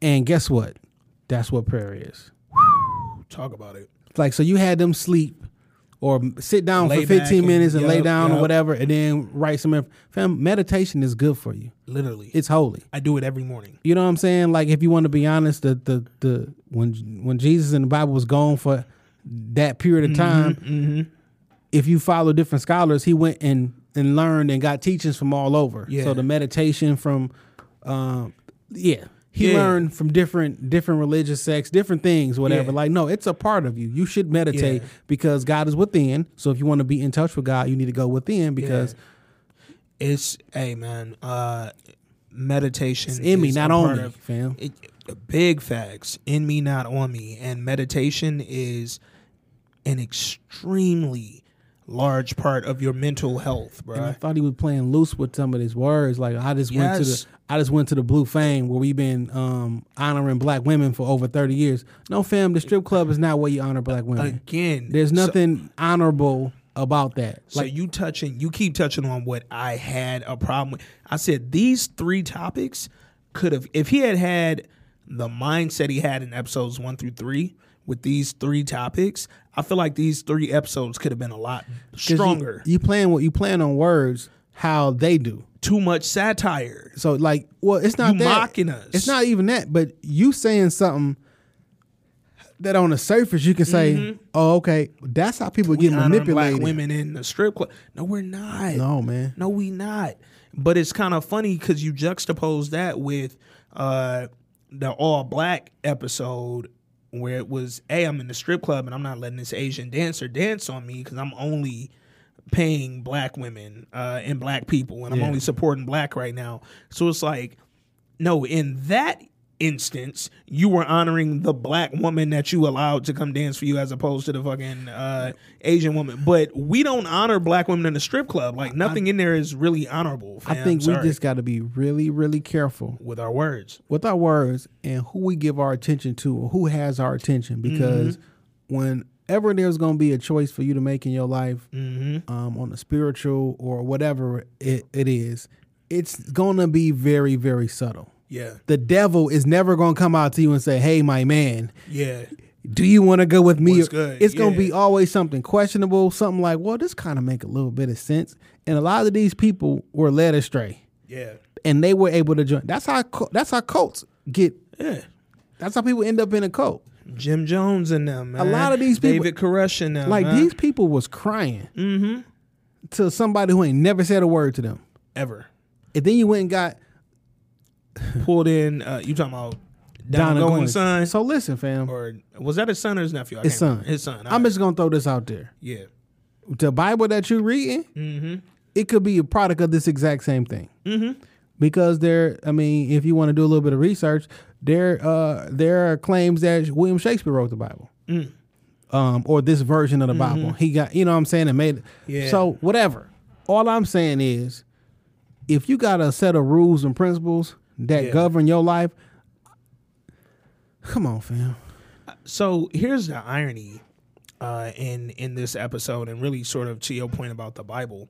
Uh, so many people who, again, are, I guess, in objection to Christianity and the Bible. Uh, so many of them will tell you something like, "Oh, the Bible was man-made." You know, that was that was written by, you know, Everything people's on personal account. planet is man made. Big facts. Um, and they'll say, "Oh, you know, that was written by people's, you know, personal accounts or whatever. Like that was whatever, whatever." So then you can't tell me that, but then go around and have Donald Going's son write your Bible, telling me what you think. A Because nigga, can't a nigga can't tell me, oh, this man made somebody wrote this shit and then go Google some information. If you don't get the fuck out of my face, fam, who wrote And- everything that you know somebody else told you? Mm-hmm. I only believe there's only one religion, and that religion is faith. Mm. And what I mean by that is everything that you know, you believe it to be true because you trusted the source that gave it to you. Mm-hmm. Yeah. If you an atheist and you believe in science Yeah. and that one plus one is all this equal MC square, Yeah. you only believe that to be true because you believe that book. You believe that Yeah. li- you, everything. All you got is your faith. yeah, So if if it's faith in that there is something there, if it's faith that is nothing there, yeah, don't nobody know until they know. yeah. Everybody gonna find out at one point. Hey, and that's so. My thing has always been like, uh, you know, I remember my pops was locked up. You know, like most black men that go to prison, pops was Muslim in jail. He had to do what he had to do. Um, you know, I've I've read all the surahs out the Quran and and gone through there, and I've done my comparative analysis with the Quran and the Bible, and I've, I've sat and had conversations with devout Muslims Yeah. um, who took their faith and their religion very seriously, uh, as well as devout Christians who take their faith uh, very seriously. And I've, I've been on both sides of that coin uh, and have looked at other religions as well. And uh, to Jay's point, I look at everything. fam believe in what you believe in but just make sure you believe in it but if we all because what you'll hear a lot of people who aren't necessarily proponents of christianity say is uh oh well i don't believe i believe in a higher power i don't believe in jesus or i don't believe i just believe in a higher fam all of us are all saying the same we believe in a god we believe in a God. Um, so if your God comes from this religion or that religion, ultimately we all believe that there is one high source that is in charge of the spirituality and the spiritual nature of this planet. So we ain't enemies. We not whatever principles you believe, be a good person. But if you are a Christian and you do believe in Christianity and you are saying that This my this this this is my issue, dog. What's good, Two things. One, I don't care what religion you believe in yeah, because I believe if you vibrate at a certain level, whatever road it takes for you to get to that level, uh, take it. If it Yeah. if it if it if you got to go through Muhammad to go through there, yeah. Do it. If you want to go through Jesus, if you want to go through Joshua, you want to wherever. Hey. But I do know this: out of all the great many religions that are out there, Mm-hmm. if everybody actually subscribed to the tenets of their religion, this world would not be in the place that it is in right now. Big facts. The reason that it's in the place that it is right now is because everybody is not subscribing to the shit that you say you believe in Big facts. It's too hard to live a disciplined life, whatever mm-hmm. your discipline is. Mm-hmm. So you keep coming up with examples and, and, and different excuses to allow you so you can feel comfortable with yourself knowing that you're a failure. Yeah. Cause you it, it's too hard for me to live like this, so I'm not gonna do it. Yeah. I'm gonna make up a reason to make me feel better. Yeah. And make so I don't want people to be just like, no, nigga, if you really want to do this shit, you would do it. Yeah. And when you can't, you make it. You find a way not to do it. Oh, that's because because they do this or, Yeah. or, or that. Nigga, that's not the reason you don't go to church. Yeah. Reason you um, don't want to get your ass up. You rather watch football. You want to do this. You want to do that. Like, come on, fam. sleepy. You sleepy. You was hanging Saturday. And that Saturday hang be a motherfucker. But what's funny about that, I always be laughing because I got a couple homies who I told, like, pull up on church with me real quick. Sunday morning. We can go. I go to Triumph. They got mad services, dog. We can literally go at any time you're comfortable throughout a Sunday. My nigga kept hitting me. Oh, bro, I'm tired as hell, bro. Oh, the game coming on. That same shit. I'm like, fam, hey, you know they got a Saturday five o'clock. We can run through that real quick. It's an hour. We out by six, and we back to the cribbo, nigga. We can hit the club, whatever you try and do Saturday night. Oh, nigga, I can't. All right, fam. Well, you just ain't like Jay said. You ain't disciplined, and that's cool. But don't sit up here and tell me you ain't with that church stuff. You just ain't with getting up. You don't want to go pray. You don't want to go be a better person. You don't want to feel better. You don't want to hear somebody tell you that they believe in you. You know what I'm saying? Like I, I just I've never really understood sort of the And nobody ever, nobody is ever gonna have a definitive. Well, a lot of people won't have a definitive moment. It's like, listen, fam, Mm-hmm. I'd rather drink this bottle than go to church, or I'd rather, or I'd rather do this instead of learn more information or ask Yeah. questions or do whatever, whatever. Yeah. No one's gonna say that. It's always gonna be subtle, like, oh, I don't really feel like it this Yeah. week because I make up an excuse in my mind. yeah. And Like like, ultimately, you just saying that you ain't fucking disciplined, and you just on some bullshit with when it come to that, and that's okay. Like, but keep it a buck with me, nigga. so there was a couple things I noticed to wrap up this portion of of this. Was that number four? Yeah, yeah. is um it showed me a few things that people are out here to be led.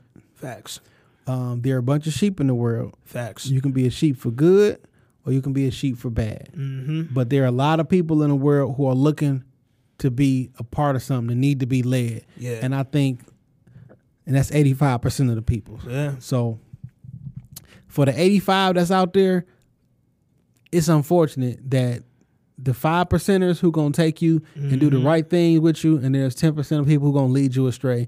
That 15% of people have a, a great responsibility because you know the other 85 is looking for assistance and need Yeah. help. And if you take advantage of them people, man, it's just it's Hey man, um everybody isn't a leader. Everybody is not a sheep herder. Everybody will not walk you towards something righteous and positive.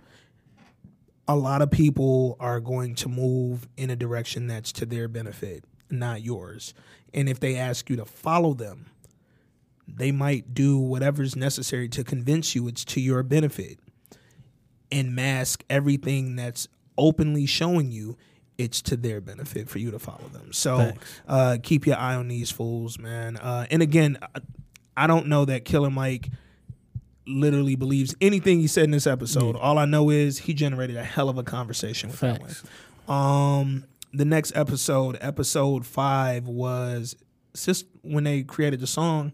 Yeah. Yeah, yeah, yeah. With the uh, so this episode kind of I was in and out on this one. I ain't gonna lie. Uh, it didn't really hold me the way I wanted it to hold me. Um, they he he went to the old folks home in the beginning of the episode, uh, and basically he was introducing rap music to them, and a lot they were giving their opinion. These were a lot of old white people. I thought that was real good conversation in the beginning. he did. where it's like um I didn't think I was gonna have any anything in common with this, so let's find me a common ground. Yeah. And he explained how to like this one lady was like, I just think all the black people make all, do all the violence in the country. Yeah. He was like, you. She like, but I just watch the news. Yeah. And they had a conversation. No matter how much sense he made, he was Yeah. like, yeah, but I still think it's all the black people making all the noise. and that's but again if you going off his comment about hey i just watched the news this is literally what you see. This is what you see fam. Because everybody ain't throwing on the cnn where they might talk about like for instance today we had the the white guy shoot up the what was that like? A bank. the bank? Yeah it killed five people. Um but everybody that's national news but that might that local news is going to hit you with 10 of them stories with black people about what we've done negative you know it might not be shooting up the shit but I don't know if you guys know this, but your local news is scripted. Mm. Uh, one of our homies actually, uh, she used to write the news. Mm. Um, and when I say write the news, like there's a couple clips out there. I even got some on my on my personal YouTube page yeah where it's the exact same news, word for word, the segments all across the country. So Mm. it's like 30 different stations saying the exact same thing, down to like the fake laugh and the fake joke. Fake joke. You know what I'm saying? Yeah. Like, so what you, the news is fake, okay? It, it's just not real. Um, but somehow he wanted to explore different people from different backgrounds. Yeah. And he wanted to get a bunch of random people from a different extreme views and put Mm-hmm. them all together. And I guess the point of it was for them to kind of like work their things out, and so everybody an understanding could be like heard. yeah And I, you heard some really, really strong points of views Yeah. on a lot of different things. where I where I thought the so he was putting all these people together to make a song in the episode, uh, and he basically held it like an audition of American Idol. It was come in here, you know, and perform. Um, and he got people from all walks of life to come in, perform a song. A lot of these songs were very much so political. Uh, and I, I I would have to rewatch the episode, but was it like intended that they were going that way? Because folks wasn't just walking He that said, mud. "Make the song was about who you are, Who you as a person. yeah. And if we feel that this is not who you are, we're kicking you off. Yeah. So everybody, They took a literally all but like the one the, the, all these lady that people got mental problems. the lady that played the harp, the whatever, She and had the costume. too. Oh, she crazy, but she's the only one who didn't walk up there and sing like a political song. Yeah. Like it, her song was kind of weird in its own right, but All these people got. It's a lot of of mental. who were these people? And why do Killer Mike just be walking around Atlanta finding random people? It's a lot of people with mental illness, man. Yeah, uh, you had so you had several different people. You had uh, this, you know, the devil worshiper atheist dude with the pain on The his juggalos. face, the jugg- juggalo, yeah, which is a thing. Yeah, yeah, that's a real thing. Um, It's a big fucking thing. and he w- they brought him back on that sixth episode too. Uh, we'll get into that. You had him. You had some black women. You had Look, the white. man. The standout w- dude was the white dude that dropped that Yo, nigger in there. He dropped the nigger in he there. he was the he was the one, bro. And you had uh, dude from the Crip-A-Cola. He ended up Mm-hmm. making it into three episodes. And He, he damn near. Mario. Mario. Yeah. They they trying to make Mario fan. So uh, all right, going back to sort of the satire and the and the maybe not taking these three themes as seriously as I wanted these three themes to be taken. I didn't need to see Mario two more times, and because then it started to feel like a joke to me at a certain point, like especially by episode six. But we'll get into that. Um, but anyway, everybody got up there. They they sang and performed their songs. Uh, the white guy got up there, and his song he literally dropped. He was a Trump supporting, black people hating ass white dude, and he got up there. He said nigger in his song. He said white nigger, so he thought it was cool. Um, when he performed it in auditions, they were all like, you know, everybody gasps and all that. But Killer Mike didn't put him out. He didn't kick him out. He said- wasn't there. well, yeah, yeah, but like even you know what I'm saying, like, like the whole, hey, I want y'all to get up here and sing a song that shows me you. This was the white dude, so he ain't get put out the group. Uh, and later in the episode, he had them go perform the song. Where were they at? uh, at a Run the Jewels show. Yeah. Oh yeah. Man. Uh they were literally at a Run the Jewels concert and Killer Mike had all these random people. Mario come out dressed as a woman. Mario is a wild boy. Um pause. Uh he had everybody come out and perform their parts of I'll the be song. honest, I didn't like this episode. This episode was trash to me, bro. Because I, I feel like it was mishandled.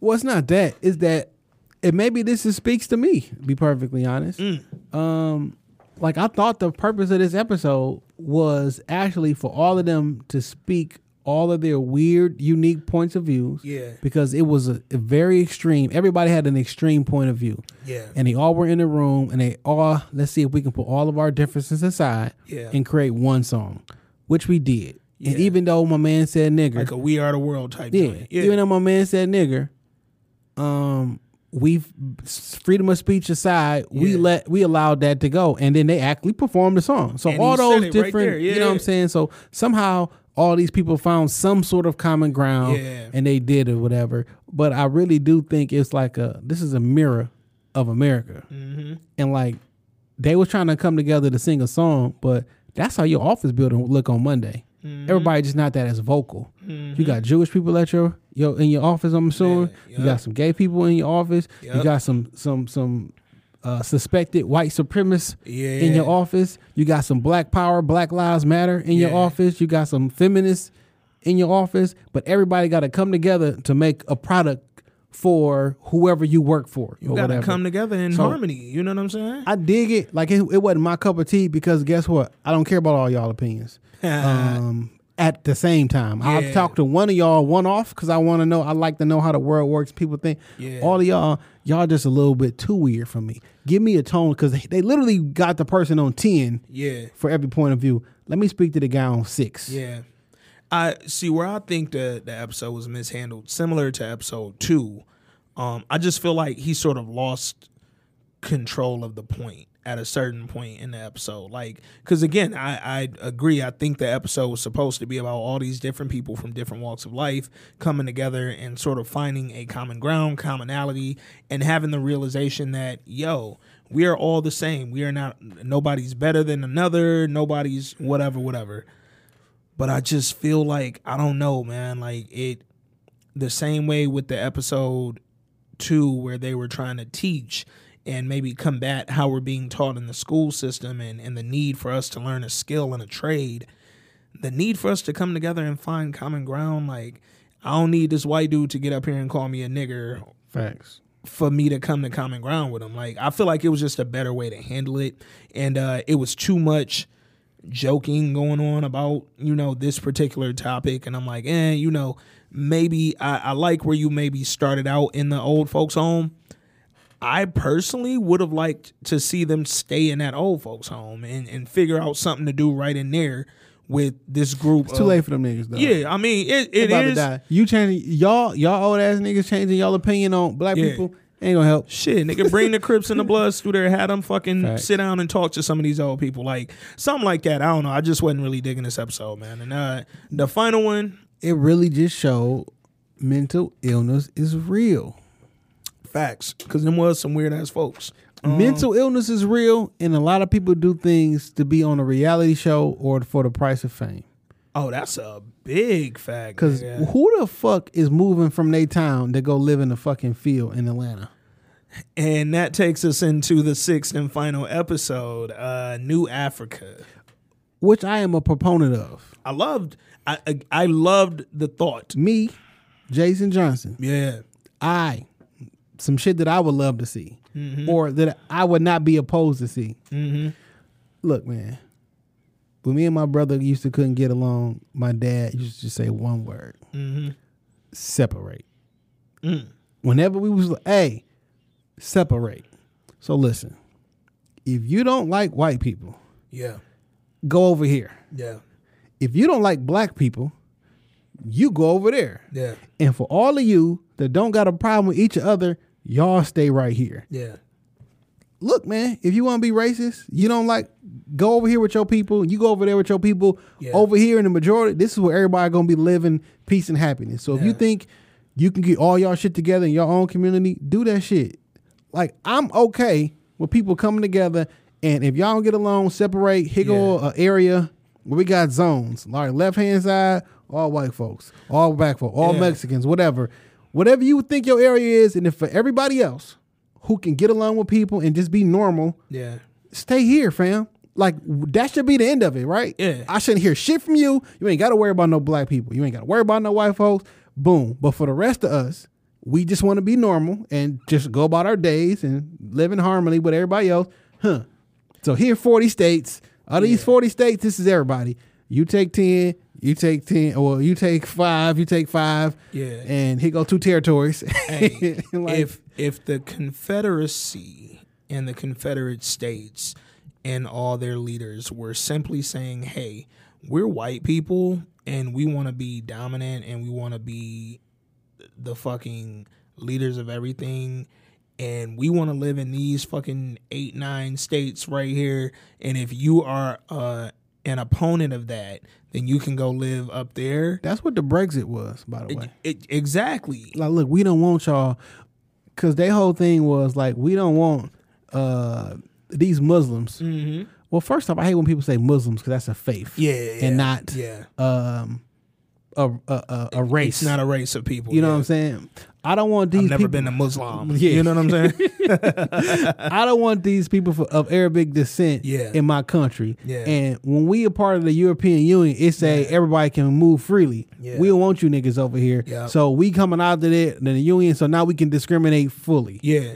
and they got a problem with that. I'm like, it is fucked up, but at least I know where they stand. We gonna stay the fuck away Yeah. from them. And see, so the the issue with the Confederacy was that y'all were saying no, we want to keep the black people here. We just want them to be enslaved and do everything. We want to continue free yeah, labor. Yeah, free labor. We, we was gonna build up these Confederate states off free labor. If the Confederacy had just said, "Yo, we'll let black people go up there and be free and enjoy their fucking life and not be around our racist asses," but we gonna keep our racist asses down here in Texas and Georgia and them, I wouldn't even been mad because we wouldn't have had to fight over that. It'd have been like, "Oh shit, well y'all stand down there, but y'all gonna let my people come up here and be safe?" And the beef wasn't never over black and white. It was Uh-uh. like it was free free fucking labor. Nigga, they making too much money over there because they ain't got to pay their people. It's Y'all can't do that no Yeah. more. What you mean? You trying to fuck up our good thing Oh over yeah. here? Oh no. That, Civil War. That shit wasn't black and white. It was definitely nigga rich and poor.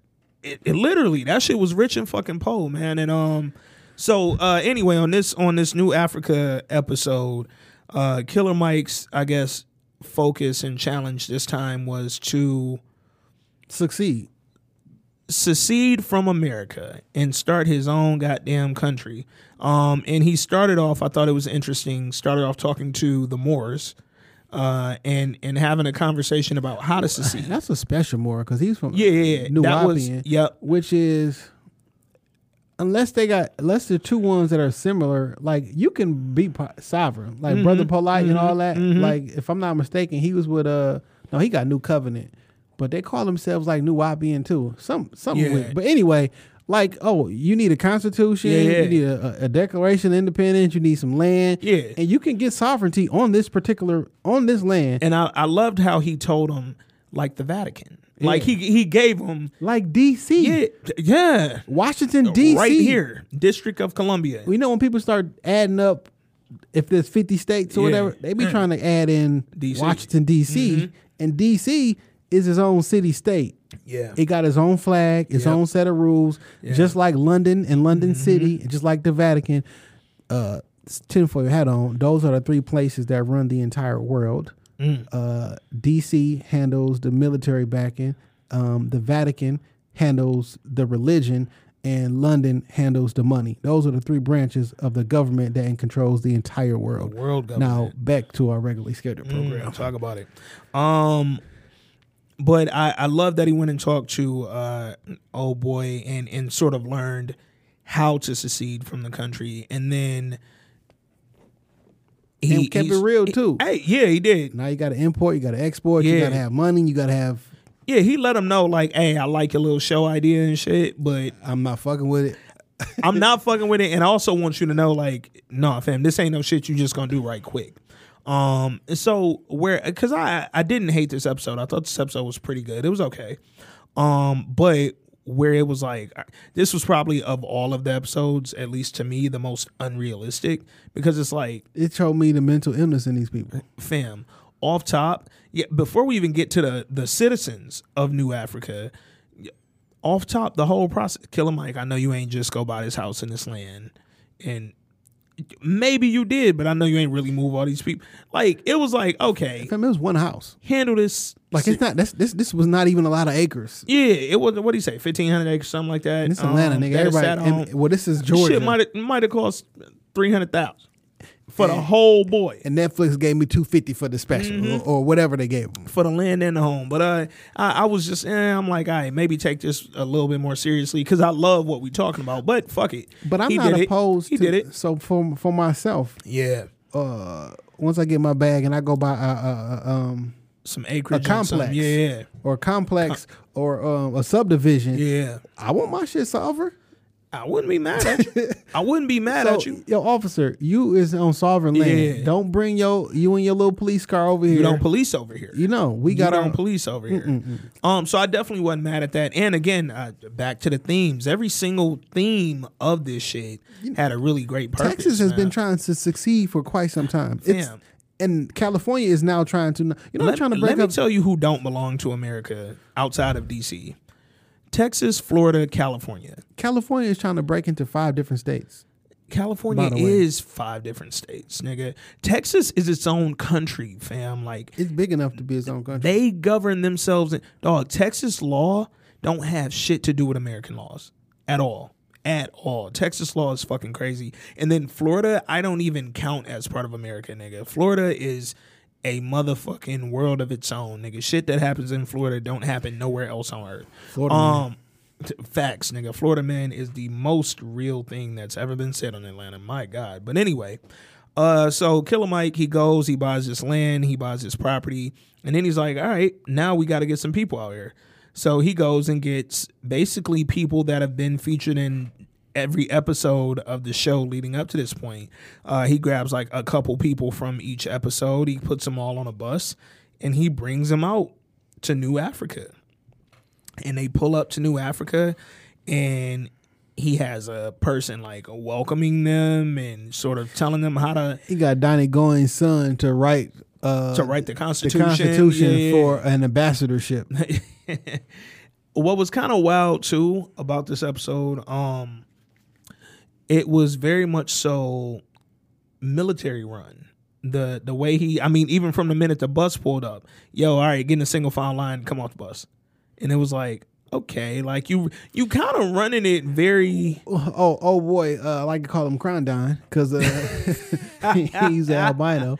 Um, Yeah. Or al- I don't know. Is that is no he was albino I know, but is that rude or is that like a? yeah i don't know that it is i'm gonna say it and if somebody Because I've I've heard like albinism or I heard uh, I heard I've heard a term. It, well, everything we say is rude to somebody, and that's a fact. I'm not But, trying uh, to be rude. We are not trying to offend anyone of albine descent. I don't know. I don't know. But this guy was albino. Yeah. Uh, and uh, he was the whatever. He was like the general. You know, He was saying? Secretary of Defense. Secretary of Defense was his title. That was uh his. But look, if you come up in the country, fam, we gotta we gotta get some rules together. And we definitely got to have it governed and and have some rules. As a matter I of just fact, when I when you come up in a business, fam, I need y'all to, to get to one side. Like, dog, just get in line, fam. When you go to fucking Little Caesars, there's a line. When you go to, Oh, that's a fact. like you go into the Tigers game, Yeah. getting a straight line, it's gonna be easier for everybody to get processed and checked and stuff like that.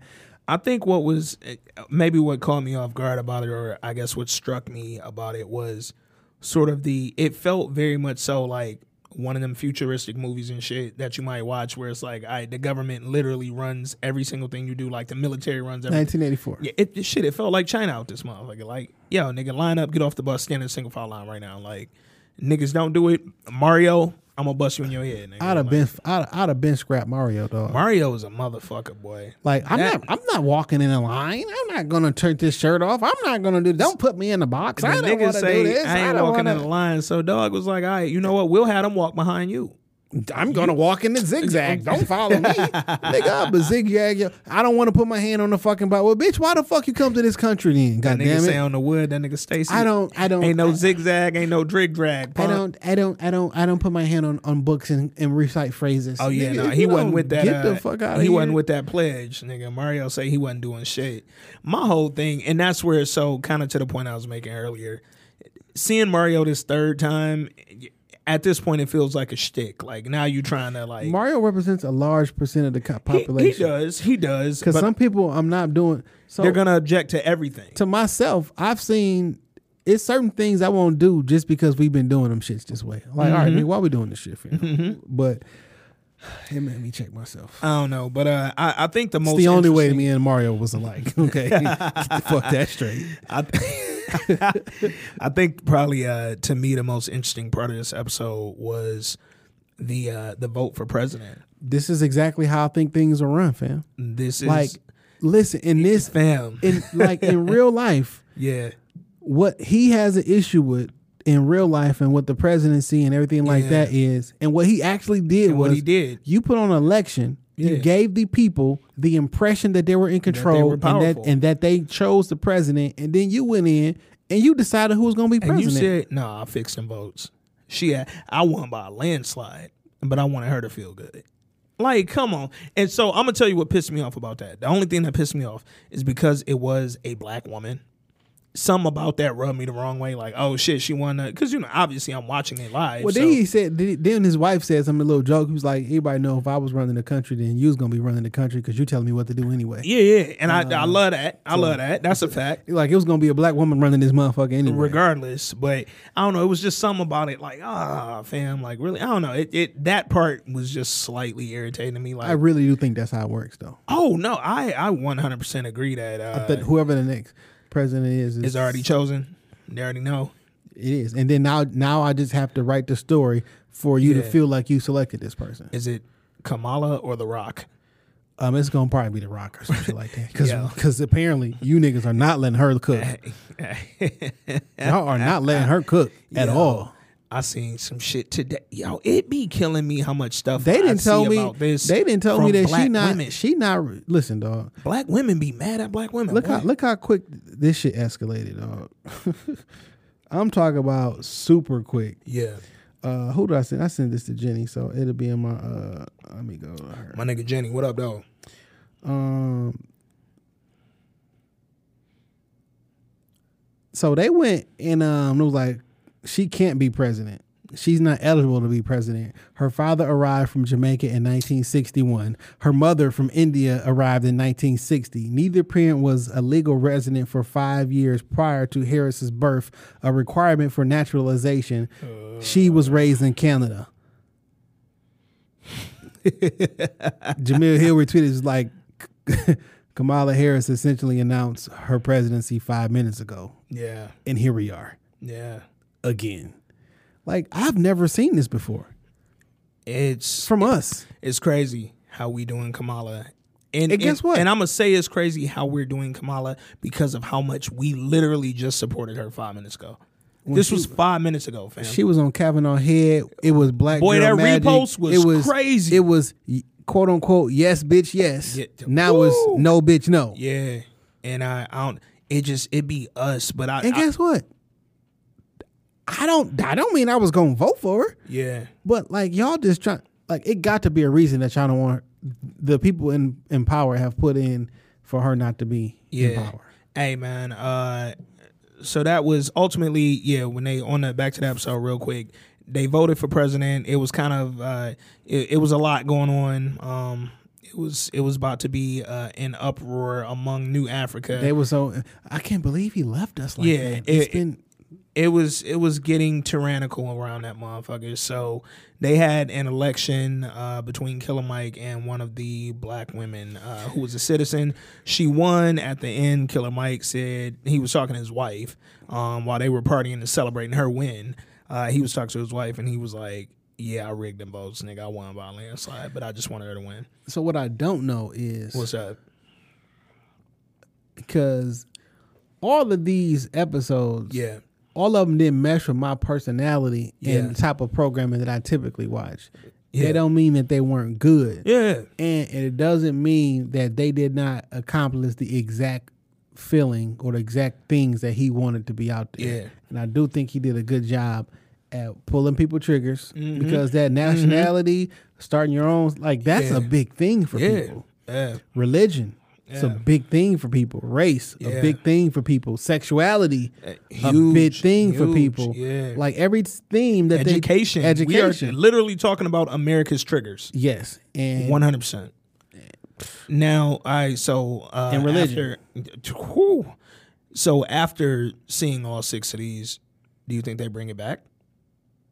I would like to see six more. I would love to see six more, but then I start thinking, okay, where do we go? Where do we go? Because those really were six triggers. So in thinking where do they go, something I was like, man, if he were to tackle one thing on a season two, You know what this is like? what's that? This is like this was like Borat Mm-hmm. Yep. because Borat, The black version. yeah, but Borat tackled real things. Yeah. and he had real. No one knew it was a joke except was- him. Yeah, this was. Did you see when he did, he, interviewed Donald Trump? Oh yeah. Donald, Yo, shout out to uh Sacha Sacha, Baron Baron. Yeah, yeah. Um, no, this was Borat with Ali G is I would the, say- the Ali G show. Yeah. bad. that's what it was. Because Borat was a, a character that I, that came from. Yeah. yeah. Uh, this was Borat, but like light though, because Borat was still ultimately a comedy. You know what I'm saying? Like the way that they built it when it was marketed to us. Yeah. Like when he filmed it, it was serious, but that's what made it funny to us. because he the only person that knew it was a that joke. knew it. Yeah. I think Killer Mike is the only person that knew he was he was he was uh, trolling. Yeah. Um and I, I agree with you. I do think that uh, these six episodes accomplished the conversation that he wanted them to accomplish. But in thinking, you know, what would I want to see on a season two? Hey, let's keep triggering America. Police brutality. Let's get into it. Let's get into rap let's, music. Let, rap music. Let's get into it. Let's get into food. Let's get into it. Let's get Killer Mike, I really want to see your big, not healthy looking ass get into Let's some get into food food. topics. Let's get into health care. let's get into it. Um, let's get into auto manufacturing or factory Yeah. job. Like it's a lot of stuff that we can discuss. It's, it's shit to discuss. I would be, I think for some of those topics, I would like to see him maybe move out of Atlanta with it. You know what I'm saying? With that discussion, like for instance, just taking your point a second ago about uh, auto manufacturers, bring that to Detroit. Come on up here, nigga. Come, come to where these cars started. Come up here. Um, with with something like healthcare. I don't know. It's just Atlanta. I don't want you to stay in that pocket if this comes back because it, it's so much more you could do with this shit. If you're gonna do the police shit, go to Florida. Let's go. I mean, a lot of shit didn't happen in Atlanta too. A lot of oh yeah, hella shit didn't happen in Atlanta. You want to really get to Georgia, But whole convo to happen. I do like the trigger warnings. Um, what I am taking about out of this is Black Friday. So if you are a black business, a black entity, Oh. um, send that information. You can email me at jjohnson at shoptalkpod.com or drop it in the um, This Week in Culture joint or DM me at jjohnson313. Um, uh, because one of the homies did drop her info. Um, and I just want to plug her real quick. Pause. I think, uh, 'cause I don't want to plug her. Plug her. Uh, hashtag her too. it depends on who it is. I'm gonna leave. I'm gonna leave that out there in the earth. Um, all right. So shout out to the homie uh Kalia Kalia Sanders Wright. She dropped KSW Social Media Management. Uh, this is her own business. She has four packages that teaches you how to manage your Instagram, Facebook, and Twitter. Uh, she again, she has four different packages. She dropped her prices. Um, this is uh, stuff that starts as low as twenty dollars an hour uh, for you to get some social media management. So if you have a business uh, that maybe requires or if you know if you are your business and maybe what you do requires a stronger social media presence hit up the homie uh Kalia Sanders Wright at KSW hold up hold up KSW social media management. Uh and anybody else again like Jay said uh with a business that they own uh anybody black we are supporting all black everything man. We are up here uh, we showing love. Um, and yeah, we just want to see y'all rock. Killer Mike, man, thank you. Uh, trigger warning was it was great. Again, I think execution wise, you wanted to start a conversation and you got plenty of them started. You gave me and Jay plenty of great uh, topics You to gave us discuss. two whole episodes. Two Four- whole episodes. Four hours man. of content. Hey, and we off of just- six hours of content. we got in here, man, twice in a week. We ain't done this in a while, man. So, uh, yo, Killer Mike, thank you, yo. I tagged you on the last joint, and you probably ain't listening to this bitch, but I'm gonna tag you on this one too. And uh, yeah, man, uh, if if y'all got questions, ask the culture, man. Them BlackBerry letters, keep them coming. Uh, black businesses, hit us up. We will definitely shout you out, and we will support you as much as we can. Um, black people, we love you. Anna Jay, we out. Peace.